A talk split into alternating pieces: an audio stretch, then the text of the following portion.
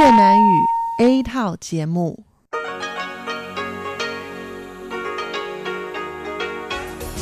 Đây là Đài Phát thanh Quốc tế Đài Loan RTI.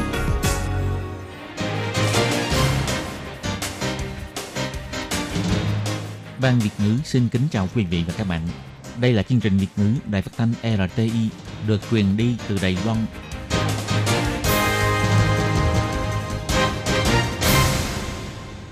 Tường Vi xin chào quý vị và các bạn. Chào mừng các bạn đến với chương trình phát thanh Việt ngữ Đài RTI. Các bạn thân mến, hôm nay là thứ Tư, ngày 8 tháng 4 năm 2020, tức là 16 tháng 3 âm lịch năm canh tí. Chương trình Việt ngữ của Đài RTI hôm nay sẽ được mở đầu bằng bản tin thời sự Đài Loan. Tiếp theo là phần chuyên đề, sau đó là các chuyên mục Tiếng Hoa cho mỗi ngày, Cẩm nang sức khỏe và cuối cùng sẽ được khép lại bằng chuyên mục ống kính rộng. Trước tiên xin mời quý vị cùng theo dõi nội dung tóm lược của bản tin thời sự Đài Loan. Ngày 8 tháng 4, Đài Loan tăng thêm 3 ca nhiễm COVID-19, nâng tổng số ca nhiễm lên mức 379 ca. Bộ trưởng Bộ Nội chính Đài Loan ông Từ Quốc Dũng cho biết, người Đài Loan mắc kẹt tại Vũ Hán không được phép tự ý nhập cảnh, dù rằng thành phố Vũ Hán đã dỡ bỏ lệnh phong tỏa. Phó Tổng thống Trần Kiến Nhân chia sẻ với hãng thông tấn BBC kinh nghiệm phòng chống dịch bệnh của Đài Loan. Ba điều kiện khi gửi khẩu trang ra nước ngoài cho người thân, tuân thủ quy định gửi 30 chiếc trong 2 tháng. Dịch bệnh COVID-19 bất ngờ mang lại hiệu quả giảm thải carbon.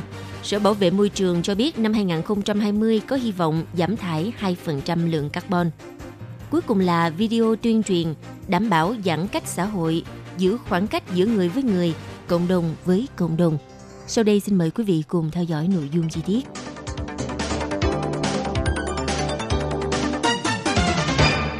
Ngày 8 tháng 4, Trung tâm Chỉ huy Phòng chống dịch bệnh Trung ương tuyên bố trong nước ghi nhận thêm 3 ca nhiễm COVID-19, trong đó có 2 ca lây nhiễm từ nước ngoài và 1 ca lây nhiễm trong nước, nâng tổng số ca nhiễm tại Đài Loan lên mức 379 ca.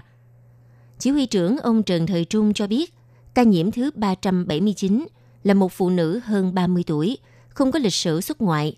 Hoạt động thường ngày diễn ra xung quanh khu dân cư và gia đình. Hiện đang làm rõ nguyên nhân lây nhiễm. Tuy nhiên đã khoanh vùng với 21 người từng tiếp xúc với bệnh nhân này. Còn lại hai ca nhiễm từ nước ngoài là một phụ nữ hơn 20 tuổi là ca nhiễm thứ 377 và một phụ nữ hơn 60 tuổi là ca nhiễm thứ 378. Trong đó ca 377 là du học sinh tại Tây Ban Nha, ngày 22 tháng 3 nhập cảnh, sau đó cách ly tại nhà. Đến 23 tháng 3 xuất hiện triệu chứng đau cổ họng, đi ngoài. Đến ngày 4 tháng 4, nhân viên kiểm dịch sắp xếp đến bệnh viện xét nghiệm. Đến hôm nay ngày 8 tháng 4 xác định nhiễm bệnh. Ca nhiễm thứ 378, từ ngày 16 tháng 3 đến 29 tháng 3, từng đi Indonesia thăm thân.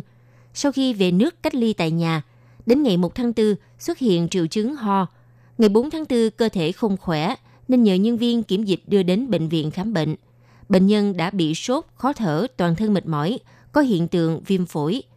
Bệnh nhân được nhập viện cùng ngày, đến ngày 5 tháng 4 tiến hành xét nghiệm, ngày 8 tháng 4 kết quả dương tính với COVID-19. Trung tâm Chỉ huy Phòng chống dịch bệnh Trung ương biểu thị, hiện trong nước có tổng cộng 379 ca nhiễm COVID-19, trong đó 326 ca lây nhiễm từ nước ngoài, 53 ca lây nhiễm trong nước, 5 ca tử vong, 67 người được dỡ bỏ cách ly, số còn lại vẫn đang được điều trị cách ly tại bệnh viện. Bên cạnh đó cũng thông báo chuyên cơ đưa 367 người Đài Loan từ Vũ Hán về nước vào hôm ngày 30 tháng 3. Hiện tại toàn bộ đều được cách ly, sức khỏe hiện vẫn ổn định. Trung tâm kiểm dịch tập trung sẽ tiếp tục theo dõi sức khỏe của nhóm người này.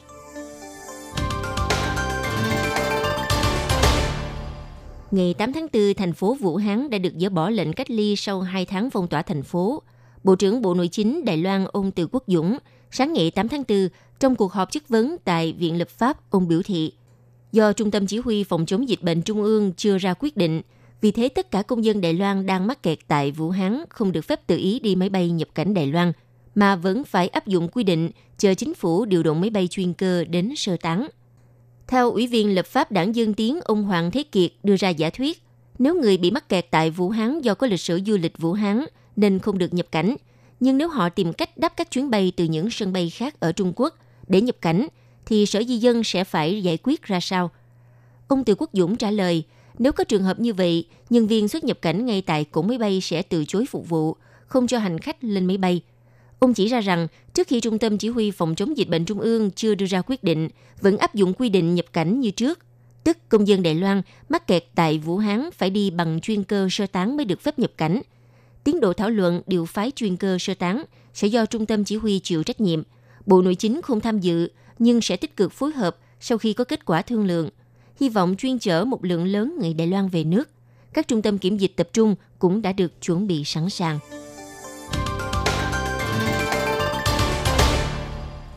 Ngày 8 tháng 4, Tổng thống Trần Kiến Nhân tiếp nhận lời mời phỏng vấn của hãng thông tấn BBC, chia sẻ kinh nghiệm kháng chiến với dịch bệnh viêm phổi COVID-19 của Đài Loan. Ông nhấn mạnh, nhờ kinh nghiệm đối phó với dịch viêm đường hô hấp cấp SARS trước kia, giúp cho Đài Loan hiểu được tầm quan trọng của nguyên tắc dự bị ứng biến của toàn thể bộ ngành Đài Loan. Đồng thời cho biết, Tổng thống Thanh Văn cũng nhấn mạnh Đài Loan đủ khả năng hỗ trợ cho những quốc gia đang cần sự giúp đỡ. Theo bản tin thời sự BBC World News Anh Quốc, dịch viêm phổi COVID-19 đang hoành hành khắp thế giới, nhưng không ngờ công tác phòng chống dịch bệnh tại Đài Loan lại mang đến hiệu quả khả quan. Tính đến hết ngày 7 tháng 3, Đài Loan ghi nhận 376 ca nhiễm, trong đó có 5 ca tử vong. Chương trình thời sự BBC đã gửi lời mời phỏng vấn trực tuyến với Phó Tổng thống Trần Kiến Nhân, mong muốn học hỏi kinh nghiệm của Đài Loan. Đến với chương trình, lời đầu tiên Phó Tổng thống Trần Kiến Nhân gửi lời chúc phúc đến Thủ tướng Boris Johnson – hiện đang điều trị COVID-19 sớm ngày bình phục. Phó Tổng thống Trần Kiến Nhân trả lời phỏng vấn phát biểu, trước kia Đài Loan đã nhận thấy phương pháp hành động nhanh chóng, dự bị ứng biến liên bộ ngành là mấu chốt quan trọng để ngăn chặn sự phát tán của dịch bệnh. Ông cho biết vào năm 2003, dịch SARS đã gây thiệt hại nghiêm trọng cho Đài Loan.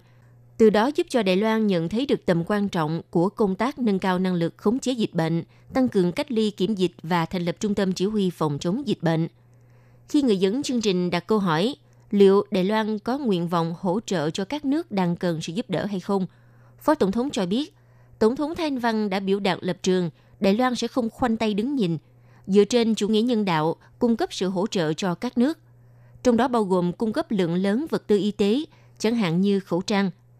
Ông Trần Kiến Nhân cho biết thêm, Đài Loan sẽ bắt tay với Mỹ hợp tác tiến hành biện pháp phòng chống dịch bệnh, khởi động giao lưu các chương trình nghiên cứu dụng cụ xét nghiệm nhanh, vaccine vân vân. Đồng thời cũng hy vọng sẽ cùng hợp tác với Anh quốc trong công tác phòng chống dịch bệnh. Theo thống kê mới nhất từ trường đại học Johns Hopkins, Mỹ, tính cho đến nay dịch bệnh viêm phổi COVID-19 đã khiến hơn 60.000 người Anh quốc nhiễm bệnh, với hơn 6.000 người thiệt mạng. Thủ tướng Boris Johnson ngày 27 tháng 3 xác định bị lây nhiễm COVID-19. Sau 10 ngày cách ly điều trị, bệnh tình của ông vẫn chưa có dấu hiệu thuyên giảm – hôm qua ngày 7 tháng 3 đã phải chuyển vào phòng chăm sóc đặc biệt. Chính phủ nước Anh nhấn mạnh, việc đưa thủ tướng vào phòng chăm sóc đặc biệt chỉ là một biện pháp đề phòng, tình hình sức khỏe của thủ tướng vẫn ổn định.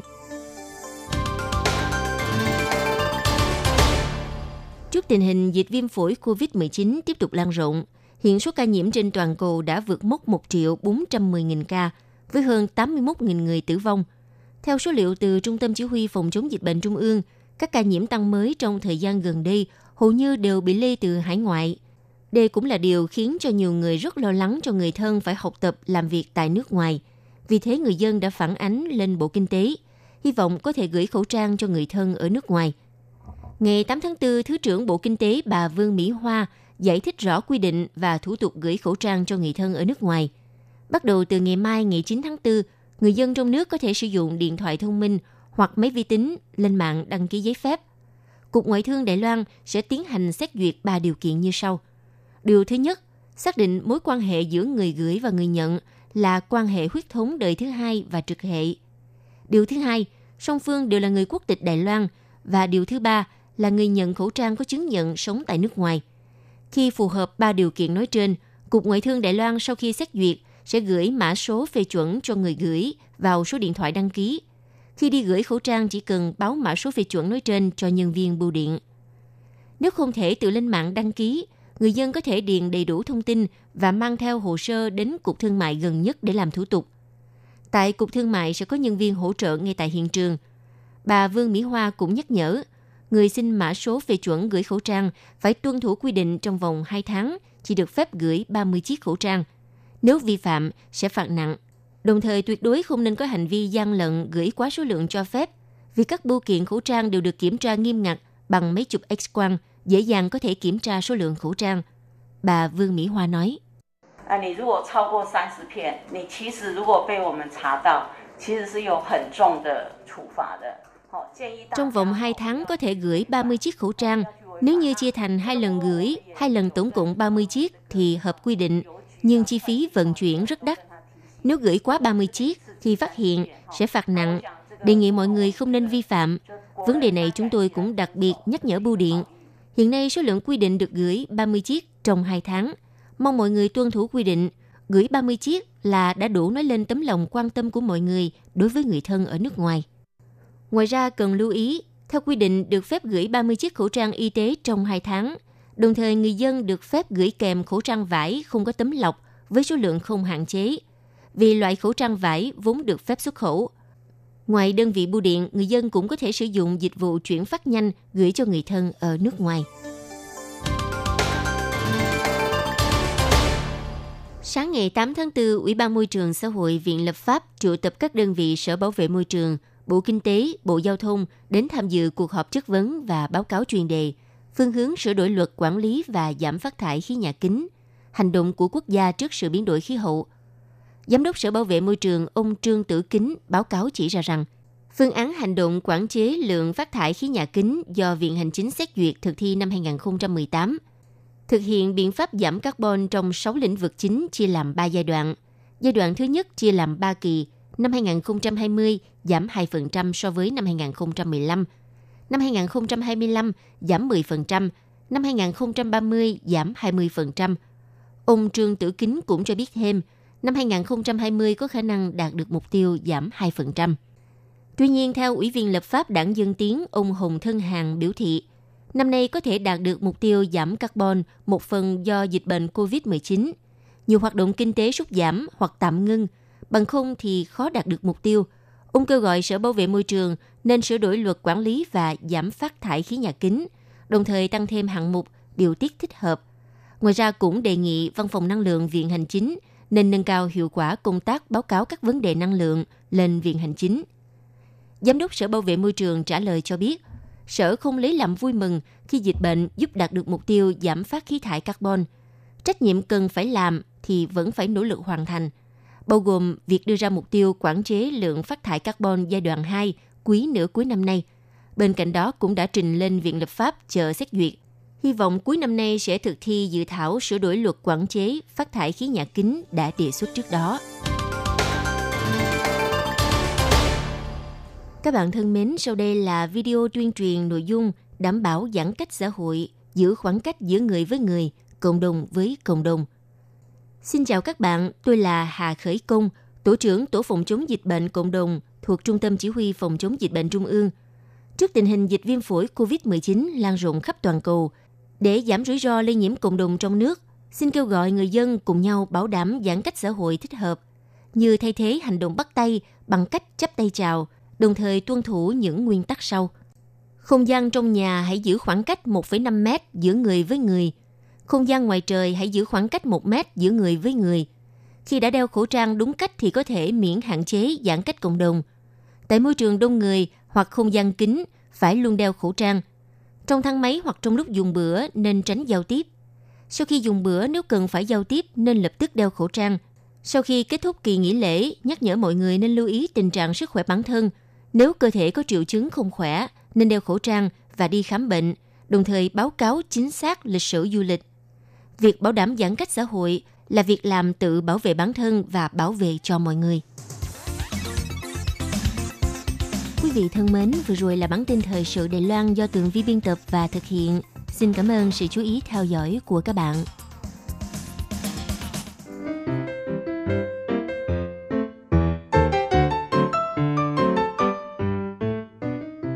Quý vị và các bạn thính giả thân mến, chương trình phát thanh tiếng Việt của Đài Phát thanh Quốc tế Đài Loan RTI được truyền thanh 3 buổi tại Việt Nam, mỗi buổi phát 1 tiếng đồng hồ buổi phát chính vào lúc 6 giờ đến 7 giờ tối hàng ngày giờ Việt Nam qua tần số SW 9425 kHz với sóng dài 31 m.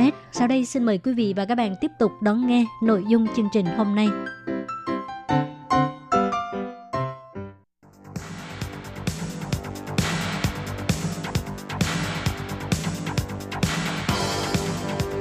Đây là đài phát thanh quốc tế Đài Loan RTI, truyền thanh từ Đài Loan Mời các bạn theo dõi bài chuyên đề hôm nay.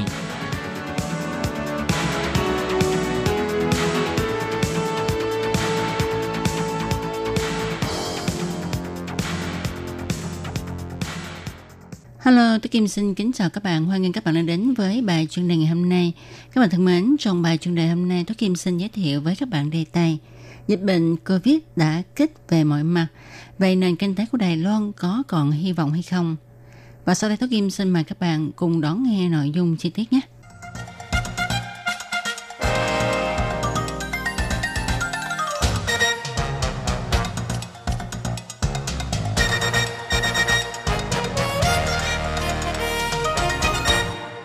Các bạn thân mến, dịch COVID-19 đang hoành hành khắp toàn cầu. Nó gây ảnh hưởng đến tất cả mọi mặt như ngành sản xuất, chế tạo, năng lượng, tiền tệ vân vân.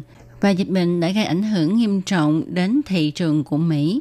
Việc này còn nghiêm trọng hơn ảnh hưởng của trận chiến tranh thương mại Trung Quốc, Mỹ.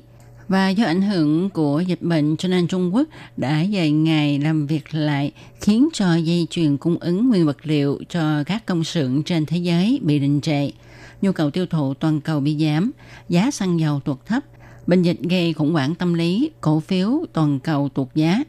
Ở Đài Loan, ngoài việc ngành chế tạo chịu ảnh hưởng bởi không có nguyên liệu do Trung Quốc không có nguyên liệu xuất khẩu vì dịch bệnh gây nên, các ngành nghề trong nước như du lịch, nhà hàng khách sạn, bán lẻ, trung tâm thương mại, giao thông vân vân cũng không tránh khỏi ảnh hưởng bởi đại dịch này. Theo thống kê của Bộ Y tế Đài Loan, các thương trường, chợ đêm và chợ truyền thống, doanh thu của những nơi này giảm 30 đến 50%. Ở trung tâm thương mại cũng giảm 20%. Mặc dù phía Trung Quốc đưa tin đã khôi phục lại dây chuyền sản xuất dần dần vì dịch bệnh đã được khống chế, việc ngừng cung cấp nguyên liệu cho dây chuyền sản xuất đang dần dần hồi phục. Nhưng dịch bệnh hiện nay lại lây lan nghiêm trọng tại thị trường tiêu thụ chủ yếu đó là châu Âu và Mỹ thì e rằng sẽ ảnh hưởng tiếp tục đến hết quý 2, thậm chí kéo dài lâu hơn nữa. Đối với tình hình thương mại giữa Đài Loan, Trung Quốc và Mỹ, thì nếu như tình hình tiêu thụ tại Mỹ bị kéo tuột bởi dịch bệnh, thì sẽ ảnh hưởng đến việc xuất khẩu của Đài Loan. Đoàn thể công thương Đài Loan nguyên hy vọng dịch bệnh sẽ kết thúc vào cuối quý 1, nhưng hiện nay dịch lan tràn khắp toàn cầu và ngày càng nghiêm trọng – Việc này không những không có lợi cho sự tăng trưởng kinh tế toàn cầu, thậm chí có ảnh hưởng nghiêm trọng hơn là cuộc chiến tranh thương mại giữa Mỹ và Trung Quốc nữa. Chủ tịch Hiệp hội xúc tiến công thương ông Lâm Bá Phong nói, tình hình không lạc quan chút nào cả. Ông nói, nền kinh tế của thế giới trong đợt dịch này thì ở quý 1 nhất định là bị ảnh hưởng rồi. Ở quý 2, vốn sự ảnh hưởng bởi dịch sẽ không nghiêm trọng, nhưng theo tình hình diễn biến của dịch hiện nay xem ra không lạc quan. Có khống chế tốt dịch bệnh thì kinh tế các nước mới ổn định trở lại. Tuy nhiên hiện nay việc này không thể thực hiện được vì chưa thấy được điểm chuyển biến tốt của dịch bệnh. Tuy dịch COVID-19 đã rất nghiêm trọng ngành sản xuất của Đài Loan, nhưng nó cũng mang lại cơ hội kinh doanh cho một số ngành nghề. Nhìn một cách tổng thể, ảnh hưởng của dịch bệnh đối với Đài Loan không nhiều như người ta dự đoán – những đơn đặt hàng của thế giới đã chuyển sang Đài Loan khi Trung Quốc không thể khởi công làm việc và cũng vì vậy mà nhu cầu nhân công tại Đài Loan cũng tăng cao. Các chuyên gia nhấn mạnh, chính phủ Đài Loan ngoài việc tích cực phòng chống dịch bệnh ra, điều quan trọng và cấp bách nhất là nên có chế độ giải nguy cho doanh nghiệp, giúp họ vượt qua giai đoạn khó khăn bằng cách giảm thuế hay kích thích tiêu thụ của người dân trong nước. Đài Loan có kinh nghiệm trong việc phòng chống dịch SARS năm 2003. Đối mặt với dịch COVID-19 này, Đài Loan đã trở thành tấm gương phòng dịch gương mẫu của cả thế giới.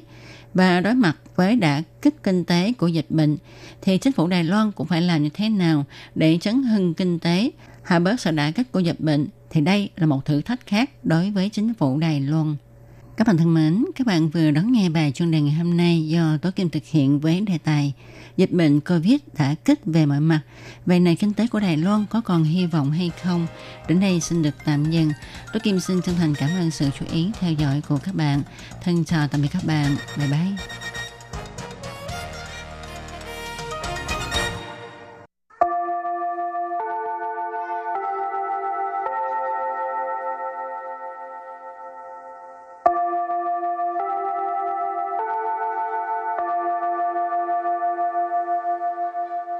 Xin mời quý vị và các bạn đến với chuyên mục Tiếng Hoa cho mỗi ngày do Lệ Phương và Thúy Anh cùng thực hiện.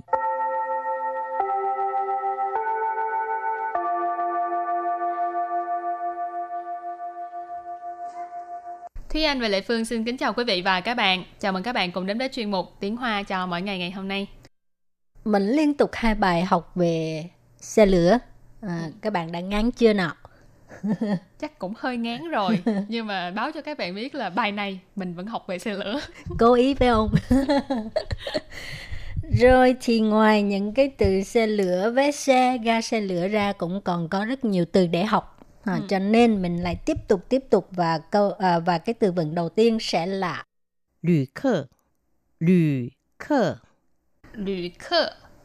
Lữ khơ tức là hành khách. Rồi từ kế tiếp.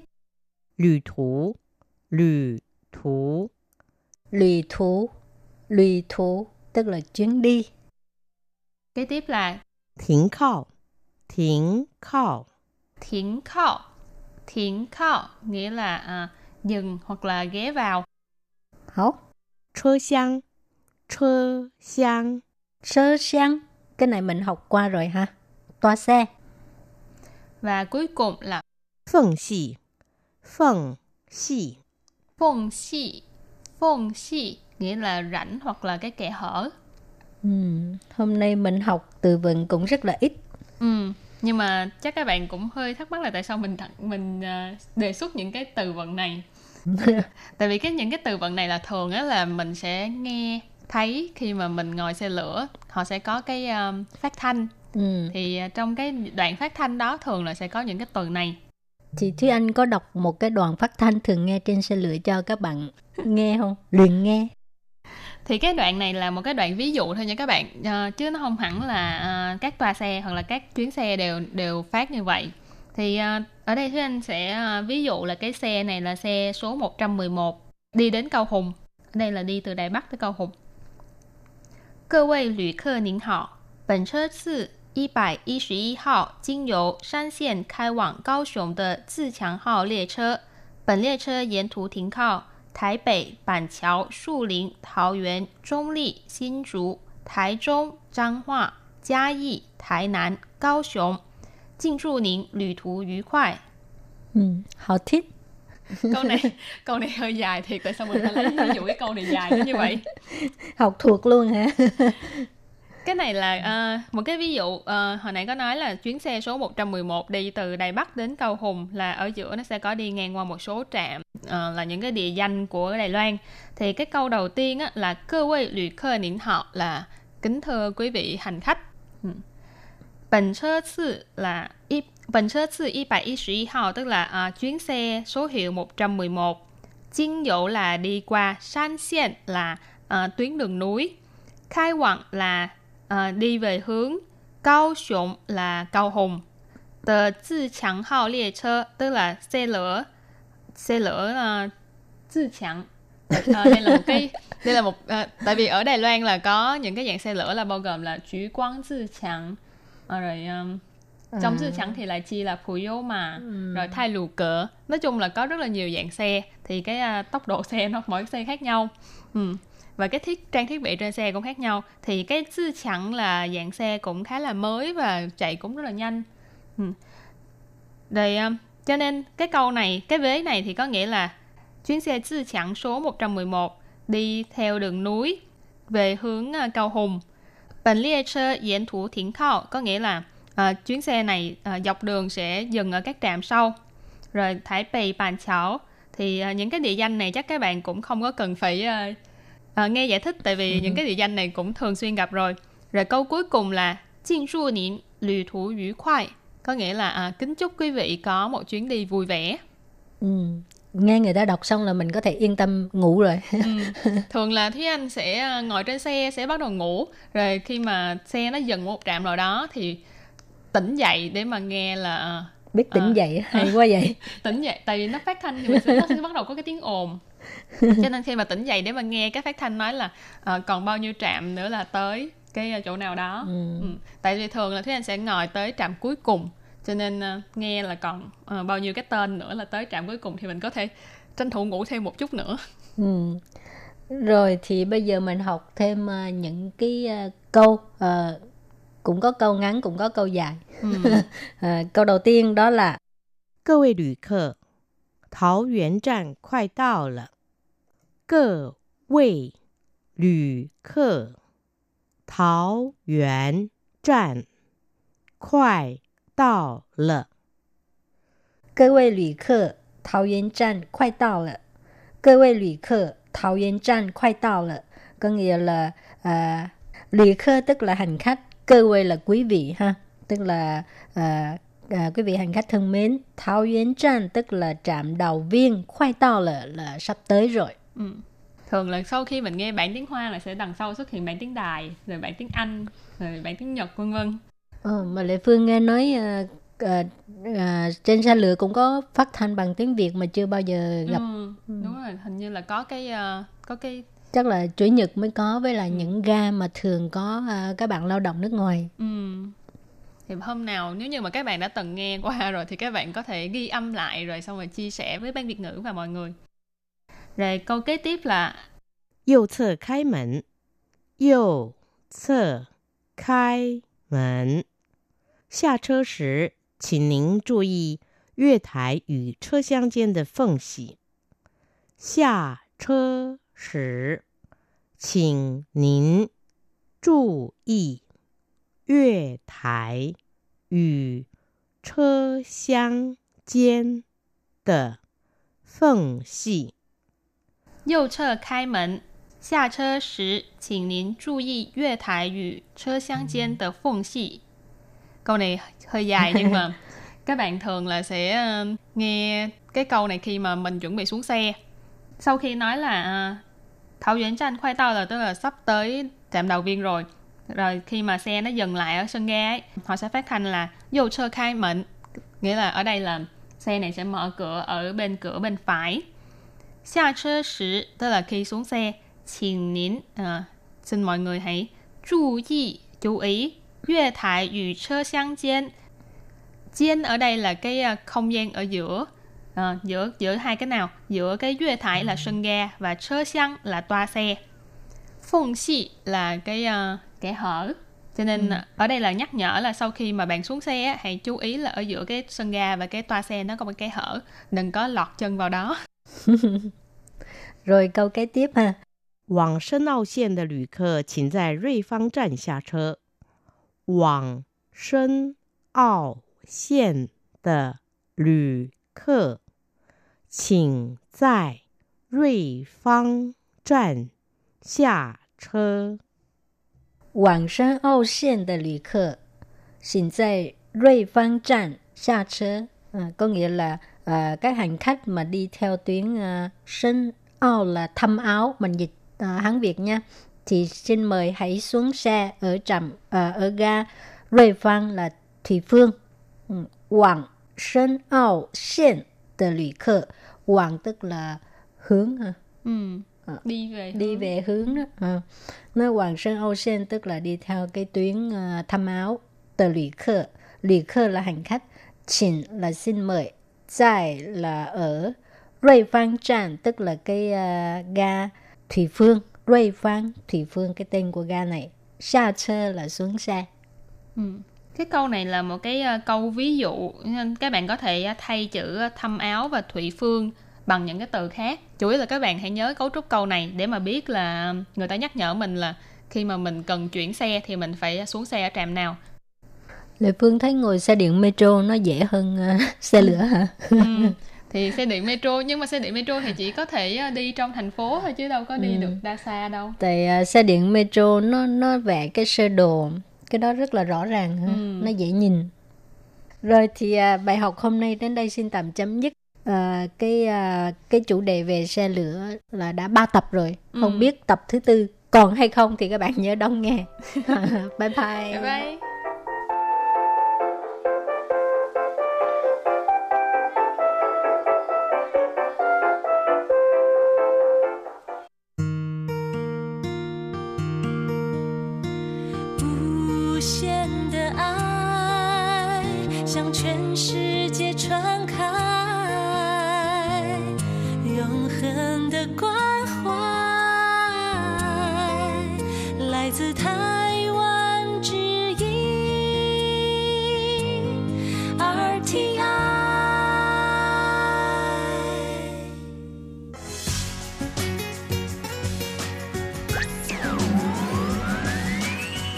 Vị đang đón nghe chương trình Việt ngữ Đài RTI truyền thanh từ Đài Loan. Mời các bạn theo dõi tiết mục Cẩm nang sức khỏe do Tố Kim thực hiện. Tiết mục Cẩm nang sức khỏe sẽ cung cấp những thông tin về sức khỏe cho các bạn tham khảo, chăm sóc tốt sức khỏe mình. Hello, tôi Kim xin kính chào các bạn. Hoan nghênh các bạn đã đến với chuyên mục Cẩm nang sức khỏe ngày hôm nay. Các bạn thân mến, thì có rất nhiều cha mẹ ha uh, muốn cho con mình cao to hơn người về thể xác lẫn tinh thần thì hay thắc mắc là không biết là trong tuổi vậy thì ha chúng ta phải làm sao để mà chăm lo cho trẻ để cho con gái thì có nước da sáng đẹp trắng rồi cao ha ngực to mông nở còn con trai thì cũng phải cao to và vỡ vậy thì à, trong chương mục hôm nay ha tôi kim sẽ nói đến đề tài chúng ta làm thế nào để chăm sóc trẻ trong lứa tuổi dậy thì và thanh thiếu niên để trẻ có thể phát triển khỏe mạnh. Vậy, xin mời các bạn cùng theo dõi nội dung chi tiết của chương mục ngày hôm nay nhé.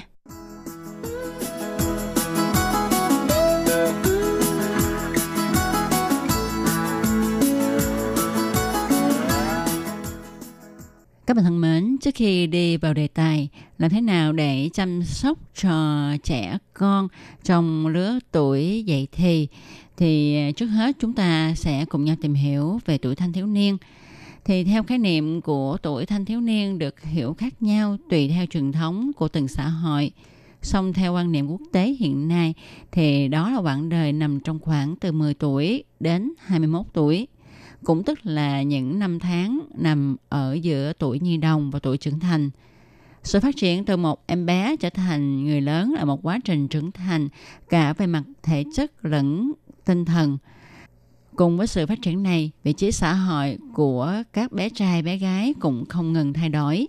Trong đó bao gồm cách thức mọi người đối xử với các em thay đổi và cách thức các em ứng xử với mọi người cũng thay đổi. Tuổi thanh thiếu niên là giai đoạn rất quan trọng trong cuộc đời mỗi người bởi vì đây là năm tháng quyết định đến chiều hướng thay đổi của một em bé. Có nghĩa là em bé đó trở thành loại người nào. Còn so với tuổi thanh thiếu niên thì tuổi dậy thì là một thời kỳ ngắn hơn. Nói đúng ra thì tuổi dậy thì là một giai đoạn của tuổi thanh thiếu niên. Thời kỳ này kéo dài khoảng 5 năm kể từ lúc một em bé bước vào tuổi thanh thiếu niên.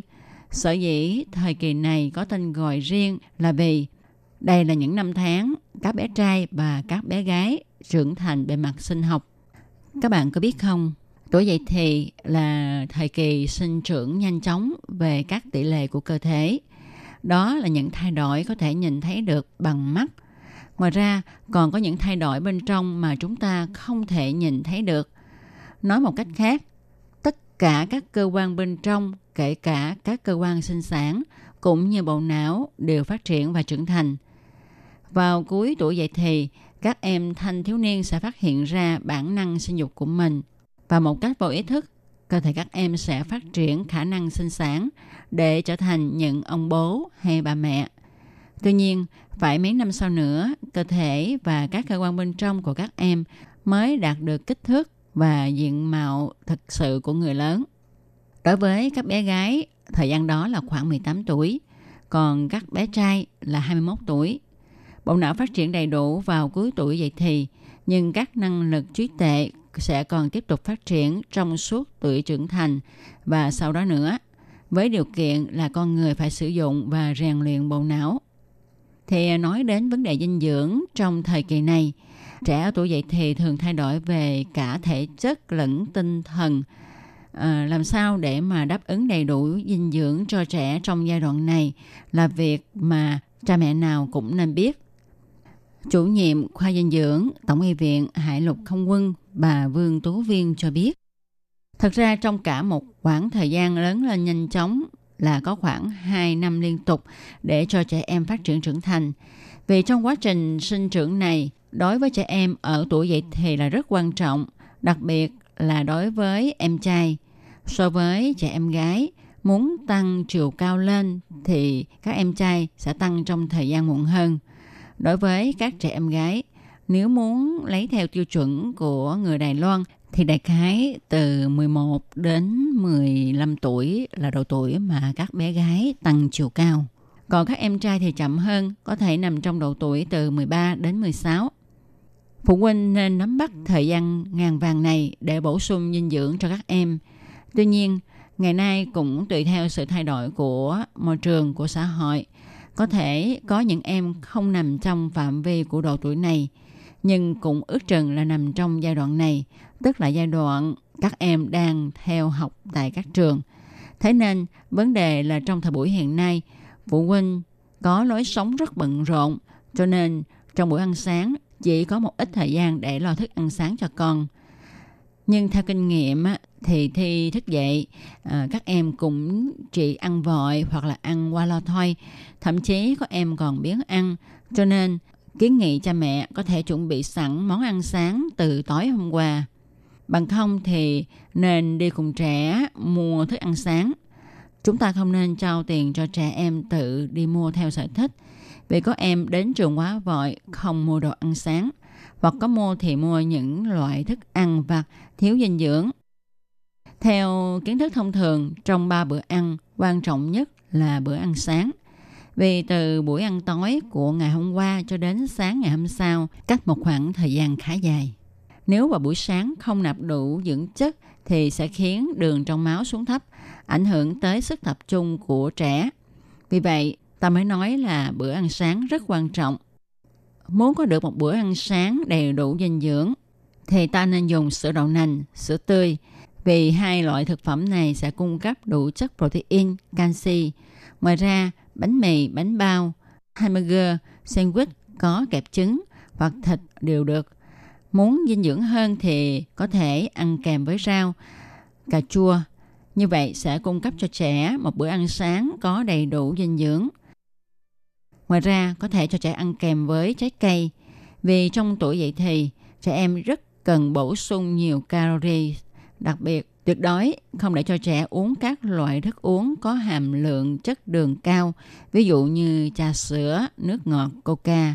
Bởi vì trong các loại đồ uống này, nó không cung cấp cho trẻ những chất mà trẻ cần thiết như protein, vi sinh tố, khoáng chất.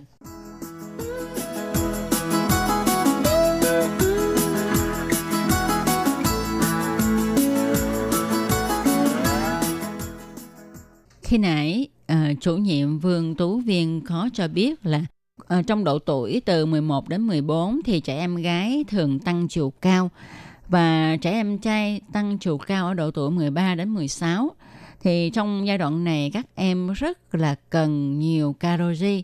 Vậy muốn hấp thu nhiều calori, thông thường chúng ta dung nạp từ thực phẩm nào? Đố các bạn đó. Các bạn trả lời đi nha. Thôi thì à, để cho chuyên gia Vương Tú Viên nói nha. Thực ra cái gọi là calori thì phải hấp thu từ ba chất dinh dưỡng chính. Đó là chất đạm, chất béo và chất đường. Nguồn chất đường trong thực phẩm tức là tinh bột như là cám gạo, bánh mì, các loại hạt ngũ cốc, khoai lang, khoai môn, khoai tây thì những thực phẩm này đều cung cấp tinh bột cho cơ thể chúng ta còn chất đạm, tức là protein, có nguồn từ các thực phẩm như là thịt, cá, tôm, cua, trứng, sữa, các loại chế phẩm từ đậu nành. Còn chất béo thì có trong các loại dầu ăn, bất kể là dầu thực vật hay là dầu động vật. Chẳng hạn như là mỡ thịt, da heo, da gà. Ngoài ra như hiện nay, uh, Sở Sức khỏe Quốc dân đang hết sức khuyến khích người dân tránh hấp thu chất béo từ thịt, dầu thực vật hoặc mỡ động vật. Cũng có thể dùng thêm các loại quả hạt cứng, ví dụ như là hạt điều, hạnh nhân, mè trắng, mè đen. Trong quả hạt cứng rất giàu chất béo, hơn nữa còn chứa nhiều khoáng chất và vitamin rất tốt cho sức khỏe.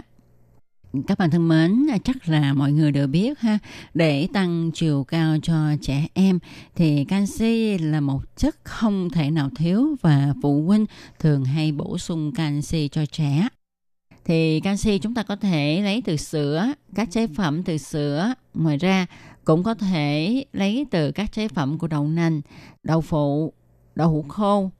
Trong các loại rau xanh cũng chứa nhiều canxi, ví dụ như là rau dền, rau lan, cải rổ.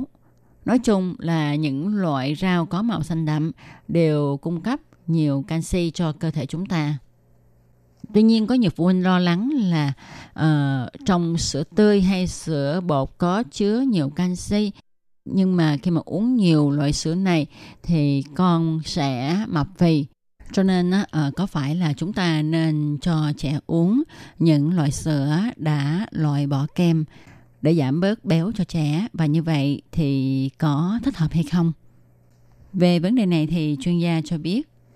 Phải nói thế này, trong cùng một ly sữa, nếu đem một ly sữa béo so sánh hàm lượng chất béo chứa trong ly sữa ít béo thì sẽ có mức chênh lệch đến 50%.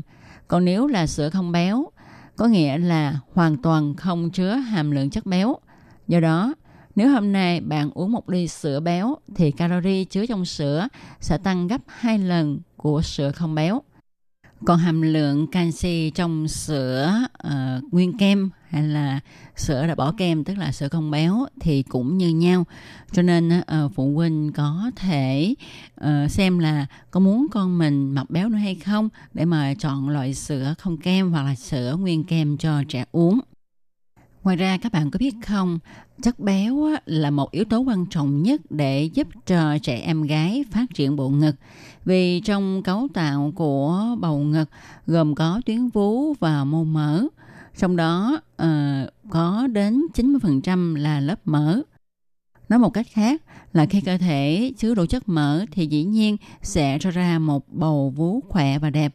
Cũng có nghĩa là đối với các phụ nữ béo mập thì bầu ngực của họ cũng tròn trịa hơn là những người gầy ốm.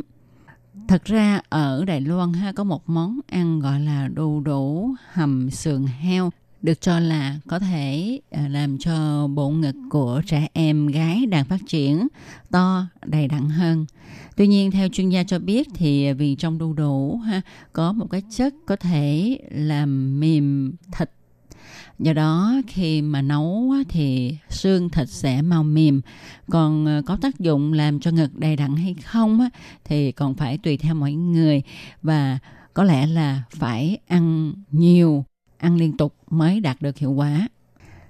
Tóm lại ha, để cho trẻ em trong tuổi dậy thì tuổi thanh thiếu niên có thể phát triển cơ thể một cách đầy đặn, cao và khỏe về mặt tâm lý, tinh thần thì à, chúng ta phải cung cấp cho trẻ đầy đủ chất dinh dưỡng, ăn uống điều độ, đầy đủ chất đạm, chất béo, chất đường, bổ sung thêm vitamin, khoáng chất à, không nên thiên quá về một cái mặt nào đó ha. Ngoài ra chúng ta còn phải cho trẻ ngủ đủ ngủ ngon giấc và phải thường xuyên vận động. Trẻ có vận động chạy nhảy ngoài trời à, hấp thụ ánh nắng mặt trời thì trẻ mới có thể tăng chiều cao.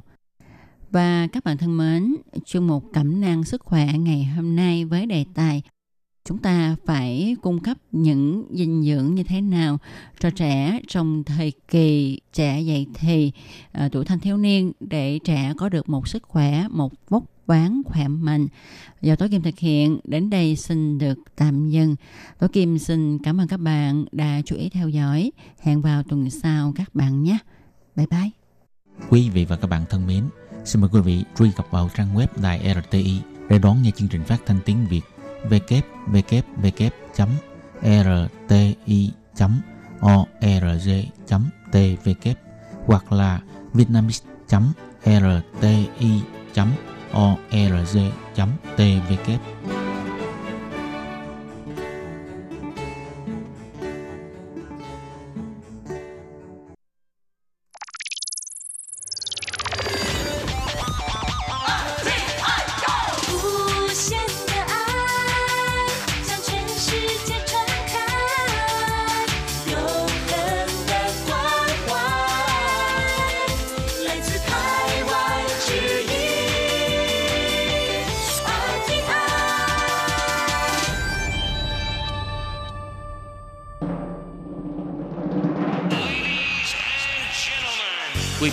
đang đón nghe chương trình Việt ngữ Đài RTI truyền thanh từ Đài Loan.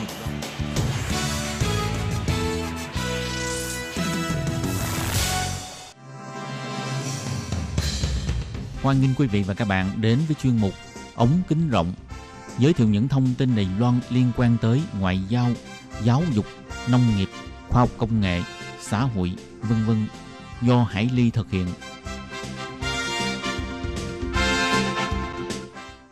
Các bạn thân mến, Hải Ly xin chào các bạn. Hoan nghênh các bạn đến với chuyên mục ống kính rộng vào thứ tư hàng tuần. Và hôm nay thì Hải Ly rất là vui được ờ, mời một khách mời đặc biệt đến từ một ờ, đất nước châu Âu khá là xa xôi với Đài Loan. Đó là bạn ờ, Mai Hương đến từ Cộng hòa Séc. Trước hết thì Hải Ly xin trân trọng gửi lời chào tới Mai Hương. Dạ, em chào chị ạ. Ừ. Và toàn thể quý khán giả đang nghe đài ạ. Ừ. À, Mai Hương có thể giới thiệu qua một chút về bản thân là em uh, sang uh, Séc sống định cư đã được bao nhiêu lâu và hiện tại là em đang uh, uh, sinh sống ở khu vực nào và năm nay mình bao nhiêu tuổi quê quán ở đâu? À, dạ vâng, em là chị thì uh, em tên là Mai Hương. Em quê ở Việt Nam thì em ở Hải Phòng. Em đã sinh sống và làm việc tại Cộng hòa Séc được 5 năm và thành phố của em đang ở là thành phố Plzeň là một thành phố rất nổi tiếng về uh, bia là bia ở Cộng hòa Séc là nổi tiếng nhất ở trên thế giới. Wow, thế là chắc là được uh, thường xuyên được thưởng thức bia đúng không? rất tiếc là em lại không uống được bia nhưng mà thường uh, khách du lịch đến với Cộng hòa Séc thì sẽ phải qua thành phố của em bởi vì uh, thành phố của em có một uh, nhà máy sản xuất bia tươi lớn gần như là nhất thế giới và rất là nổi tiếng và rất là ngon. Ừ, thì uh, được biết là uh, Séc là tức là một cái phần tách ra trước đây của Tiệp Khắc ngày trước đúng không? Và Dạ Séc vâng. thì là một cái quốc gia mà không có biên giới đường biển mà có biên giới uh, đường bộ với lại một số nước ví dụ như là Áo này, Đức này, Ba Lan này thì ờ, trong cái làn sóng cái ờ, trận ờ, coi như là dịch Covid-19 vừa rồi thì đương nhiên là tức là Séc cũng không thể tránh khỏi cái việc là giống như các nước châu Âu là cũng sẽ bị xuất hiện những cái ca bệnh thì uh, cho Hải Ly được hỏi Mai Hương là cho tới thời điểm này thì uh, vào ngày 9 tháng 4 ừ, cái số lượng người bị nhiễm bệnh của Cộng hòa Séc cũng như là cái số tỷ lệ tử vong thì nó có cao không? Dạ thì tính đến thời điểm này thì uh, ở Cộng hòa Séc đã có 5.017 người nhiễm và rất đáng tiếc là đã có 88 người tử vong và cũng cũng rất là nhiều. Thật ra thì uh, Séc cũng mới uh, bị bùng dịch cách đây khoảng độ uh, từ cuối tháng 2 thôi.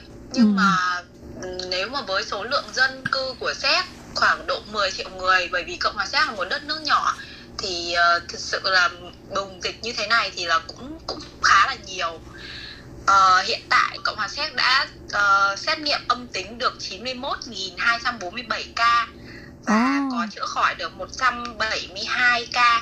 Trong số 5.017 ca nhiễm thì chỉ có 408 người đã được nhập viện.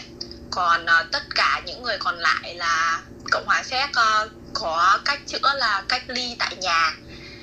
Ồ, có nghĩa là do cái uh, y tế nó quá tải hay là do cái uh, quan niệm về y tế của xét nên là trong các cái tình trạng mà ví dụ người bệnh bị mắc nhẹ thì người ta nghĩ rằng là cũng giống như dạng như cảm cúm á, thì tự ở nhà và nghỉ ngơi ừ, rồi nó sẽ hết hay là ừ, vì là y tế quá tải nên là mặc dù là muốn tiếp nhận nhưng mà không đủ khả năng nên là chỉ tiếp nhận những người bệnh nặng mới được điều trị tại bệnh viện thôi. Ờ, thực ra thì em nghĩ là riêng Cộng hòa Séc và một vài nước châu Âu nói chung họ không có cách chữa là cách ly tập trung ấy ạ. Có Ờ. nghĩa là họ chỉ ờ, cho những người mà nào mà có xét nghiệm dương tính nhưng mà biểu hiện rất là nhẹ thì người ta sẽ cho cách ly tại nhà và ai mà thật sự mà rất là nặng ấy mà kiểu như là, là không thở được hay là kiểu cần đến máy trợ thở Ừ. thì lúc đấy mới được nhập viện vì thế nên là em nghĩ là cái biện pháp này nó không có hiệu quả. Bởi vì là đâu có phải là tất cả mọi người có thể khẳng định 100% là họ sẽ ở trong nhà Ừ. 24 trên 24 và không đi ra ngoài đâu đúng không ạ? Nên là em nghĩ cái biện pháp này nó không hiệu quả cho cộng hòa séc nói riêng mà châu âu nói chung Vậy thì ừ, ví dụ như là chính phủ có đưa ra những cái biện pháp tiến hành ví dụ như là xử phạt nặng đối với những cái trường hợp mà lỡ trong thời gian cách ly mà đi ra ngoài nhưng mà bị phát hiện và có khả năng là sẽ gây nhiễm bệnh cho người khác thì chính phủ có những cái biện pháp trừng phạt không? Ờ dạ có thì uh, hiện tại thì chính phủ bên em có những cái động thái cũng khá là nghiêm khắc đối với những người nhiễm bệnh hoặc là những người mà không tuân thủ uh, kiểu uh, quy định cách ly. ừ. ví dụ như là ví dụ ra đường mà không đeo khẩu trang thì có thể bị phạt tiền đến khoảng 10 triệu đồng Việt Nam ấy ạ. Hoặc là ví dụ như là mình đang trong thời gian cách ly mà mình tự tiện đi ra ngoài thì có thể phạt tiền đến khoảng 300 triệu gì đó oh. uh, nói chung là hình phạt cũng rất là nặng nhưng uh, theo thống kê thì cũng có một vài trường hợp là cũng người ta vẫn có ra ngoài và em nói mà vì sao bên này người ta cách ly không có kiểu uh, triệt để ạ ừ. vì thường là ở bên em thì người ta sống chung với nhau rất là nhiều nên là thường thì ví dụ như là một người bị nhiễm mà người ta ở chung với những người khác thì những cái người đấy khả năng rất cao là người ta cũng bị nhiễm nhưng những cái người đấy người ta vẫn đi ra ngoài đi làm vẫn đi sinh hoạt bình thường như bên ngoài oh. vì vậy bởi vì là trong cái thời điểm đấy người ta chưa có xét nghiệm ấy ạ ừ. thì người ta ví dụ như là người ta có xét nghiệm đi chăng nữa người ta chưa có bị đổ bệnh thì người ta vẫn âm tính thì người ta vẫn đi ra ngoài đi làm đi ăn rồi người ta vẫn sinh hoạt như người bình thường vì vậy là kiểu em cũng nghĩ là nó không có triệt để Ờ, và nói đến cái văn hóa khẩu trang của người châu Âu ấy thì không hiểu là ở Séc nơi mà Mai Hương sinh sống thì nó có khác với một số các nước châu Âu khác không? Có nghĩa là cái ờ, trong cái cái cái cuộc sống bình thường ấy thì ví dụ như người châu Á hay là như người Đài Loan ấy thì chỉ cần bị cảm cúm thôi là người ta sẽ tự động đeo khẩu trang vào. Nhưng mà hình như là ở, ờ, ở Séc thì không phải như vậy khi mà chưa có cái dịch bệnh nó chưa căng thẳng như vậy thì cái cách đeo khẩu trang của người Séc là như thế nào? Ờ, dạ thì uh, trước khi mà uh, cộng hòa Séc có quá nhiều người bị bệnh như bây giờ ấy ạ thời điểm đầu tiên mà bắt đầu có vài người xét nghiệm là dương tính á ừ. thì thật ra là ở bên em họ rất là bình thản ấy chưa có bất cứ ai đeo khẩu trang cả bởi vì mình là người châu Á nên là thật ra mình đã biết đến cái bệnh dịch này từ lâu rồi và mình đã biết là nó rất là nghiêm trọng xảy ra ở Trung Quốc và một vài các nước châu Á khác. Nên là mình cũng đã kiểu chuẩn bị từ trước ấy uh-huh. nhưng mà ví dụ như người châu Âu với lại Cộng hòa Séc bên em thì họ thật ra họ không có khái niệm đeo khẩu trang. Và những cái mà người ta nghĩ là về khẩu trang là có nghĩa là ai phải bị bệnh thì người ta mới đeo. Trong cái thời điểm đấy nên là thật ra là có rất nhiều người Việt mình và người châu Á mình muốn đeo khẩu trang nhưng mà lại không dám đeo. Bởi vì là thứ nhất là sợ bị kỳ thị thứ hai là nhiều khi uh, người dân người ta cứ nghĩ là mình là người bị bệnh. Ừ. và mình đến những cái chỗ mà kiểu công cộng ạ người ta sẽ gọi điện ví dụ như là bên dịch tễ hay là gọi điện cho công an kiểu là báo là ví dụ như ở đây có một người hình như là bị bệnh. Lại còn thế nữa hả? đeo khẩu trang. Có nghĩa là cũng có xuất hiện vài trường hợp như thế. Ừ. nên là thật ra là người châu Á mình hoặc là người Việt mình ở bên này rất là sốt ruột khi mà ca nó tăng ca nhiễm đến khoảng độ ờ, bảy tám trăm gì đấy người bị nhiễm gì đấy ừ. thì bên này mọi người rất muốn đeo khẩu trang. Nhưng mà thật sự là không ai dám đeo cả. Nên là à, em nói thật là không biết là mọi người có tin không chứ bọn em đi làm hàng ngày tiếp xúc với khách hàng các thứ là một ngày bọn em phải rửa tay chắc phải đến 100 lần đấy ạ nhưng mà cũng không dám đeo khẩu trang bởi vì thật ra mình làm ở quán ăn ấy bởi vì em có một quán ăn nhỏ ở bên này nên là uh, mình tiếp xúc với khách hàng hàng ngày luôn. Ừ. mà lúc đấy là thời điểm đấy vẫn chưa có lệnh lệnh phong tỏa như bây giờ nên là mình không dám đeo khẩu trang. Nhưng mà mình cũng không dám kiểu ý kiến gì ạ. Bởi vì là chính phủ người ta vẫn chưa có áp dụng cái việc là dân bắt buộc phải đeo khẩu trang nên là bên này mọi người chỉ có chờ đợi đến khi nào mà chính phủ bắt dân người ta đeo khẩu trang thì bên em mới dám đeo. Ờ, có nghĩa là mình vẫn phải làm ăn vẫn phải kinh doanh nhưng mình nơm nớp không dám đeo khẩu trang nhưng mà trong lòng nơm nớp chỉ sợ là sẽ bị nhiễm bệnh nhưng mà lại sợ là ảnh hưởng đến công việc. Nếu mà mình đeo khẩu trang vào thì có thể là sẽ bị báo cảnh sát báo về cơ quan y tế là ở đây có khả năng có người bệnh wow. Đúng là cái văn hóa ờ, phương tây và phương đông nó hoàn toàn khác nhau, cái quan niệm cũng khác nhau. Đâm ra là sẽ dẫn đến những cái tình trạng rất là, gọi là, khó khó khăn cho mình như vậy. Thế còn bây giờ cho đến cái thời điểm này khi mà cái số lượng người nhiễm bệnh nó đã cao như vậy rồi thì bây giờ cái tỷ lệ mà đeo khẩu trang của người xét séc là có cao hơn không? Chiếm khoảng bao nhiêu phần trăm? Dạ hiện tại thì ờ, bởi vì ờ, chính phủ đã bắt buộc toàn dân phải đeo khẩu trang oh. và nếu mà ai không đeo thì uh, sẽ bị phạt nặng ạ oh. như em vừa mới nói ở uh-huh. đoạn trước uh-huh. thì uh, bây giờ hầu như là một một trăm phần trăm ra ngoài đường là phải đeo nhưng uh, có một hiện trạng ở bên này là không có khẩu trang để mua từ nhiều tháng nay rồi ạ ừ. như kiểu là kể cả nhân viên y tế của các bệnh viện cũng không có đủ trang thiết bị đồ bảo hộ rồi uh, khẩu trang để sử dụng cho bệnh viện rồi cho bệnh nhân đấy ạ. Uh-huh. nên là bên em hầu như là để mà mua được khẩu trang mà như kiểu là 3M hay là mấy khẩu trang kiểu ba lớp thì rất là ít. Nên là thường là thời gian đầu tiên thì mọi người hầu như là như kiểu là người phương Tây thì người ta toàn là đeo khăn người ta bịt tạm vào ạ. Còn ví dụ như là người châu Á mình thì đã hầu như là đã chuẩn bị dịch từ vài tháng trước rồi nên là mọi người cũng đã mua phòng trước một ít kiểu khẩu trang để để để sẵn ở nhà chỉ chờ đến thời điểm nào mà được đeo là đeo ngay vì thế nên là thường là đây là được lên báo chí bên này người ta đi phỏng vấn thì thường tất cả các cửa hàng nào của người Việt là đều đều đeo khẩu trang hết oh. nhưng mà của những thời điểm đầu những cái thời uh, những cái cửa hàng của bên uh, phương tây á thì hầu như là họ không có khẩu trang oh. hoặc là họ không đeo lý do là bởi vì họ không có mua được ừ. vì vậy nên là bên mình uh, người hội người việt ấy cũng uh, bởi vì là bên em nó bị phong tỏa khoảng độ gần một tháng nay rồi oh. là hầu như là tất cả cửa hàng là phải đóng cửa hết uh-huh. uh, chỉ có một vài cửa hàng như kiểu bán thực phẩm hoặc là bán thuốc thì được mở uh-huh. nên là uh, hội người Việt mình bên này cũng đã chung tay nhau để uh, giúp đỡ các bệnh viện là họ đã kiểu may khẩu trang vải để uh, từ thiện cho bên uh, bệnh viện rồi uh, phát miễn phí cho kiểu những khu dân cư nào mà họ không có kiểu điều kiện hoặc là không có kiến thức để may về khẩu trang các thứ thì oh. uh, họ cũng đã giúp người bên séc mình rất là nhiều về okay. khoản khẩu trang Ừ. Vậy trong thời điểm hiện tại thì là trường học và các cơ quan của SEC là có hoạt động bình thường không hay là sẽ học online hoặc là những người mà đi làm ở công sở thì sao? Bắt đầu từ khi mà lệnh phong tỏa từ 3 tuần trước ấy ừ. thì là hầu như là tất cả các trường học là phải đóng cửa.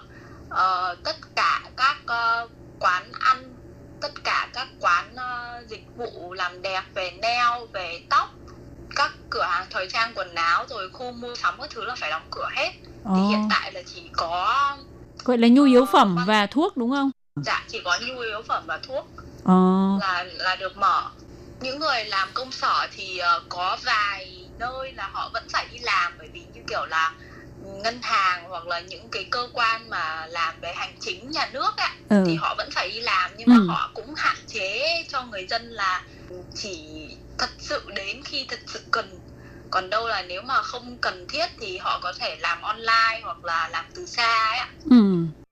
Các bạn thân mến, thì à, qua lời giới thiệu của Mai Hương chắc là chúng ta đã có một sự hình dung à, khái quát về quan niệm phòng chống dịch bệnh của Cộng hòa Séc cũng như là của châu Âu. Thì Hải Ly xin mời các bạn tiếp tục theo dõi à, nội dung trò chuyện của Hải Ly với Mai Hương cũng như một số kiều bào người Việt sống ở một số nước khác tại châu Âu để cùng chia sẻ nhé. Thân ái chào tạm biệt các bạn và hẹn gặp lại vào tuần sau.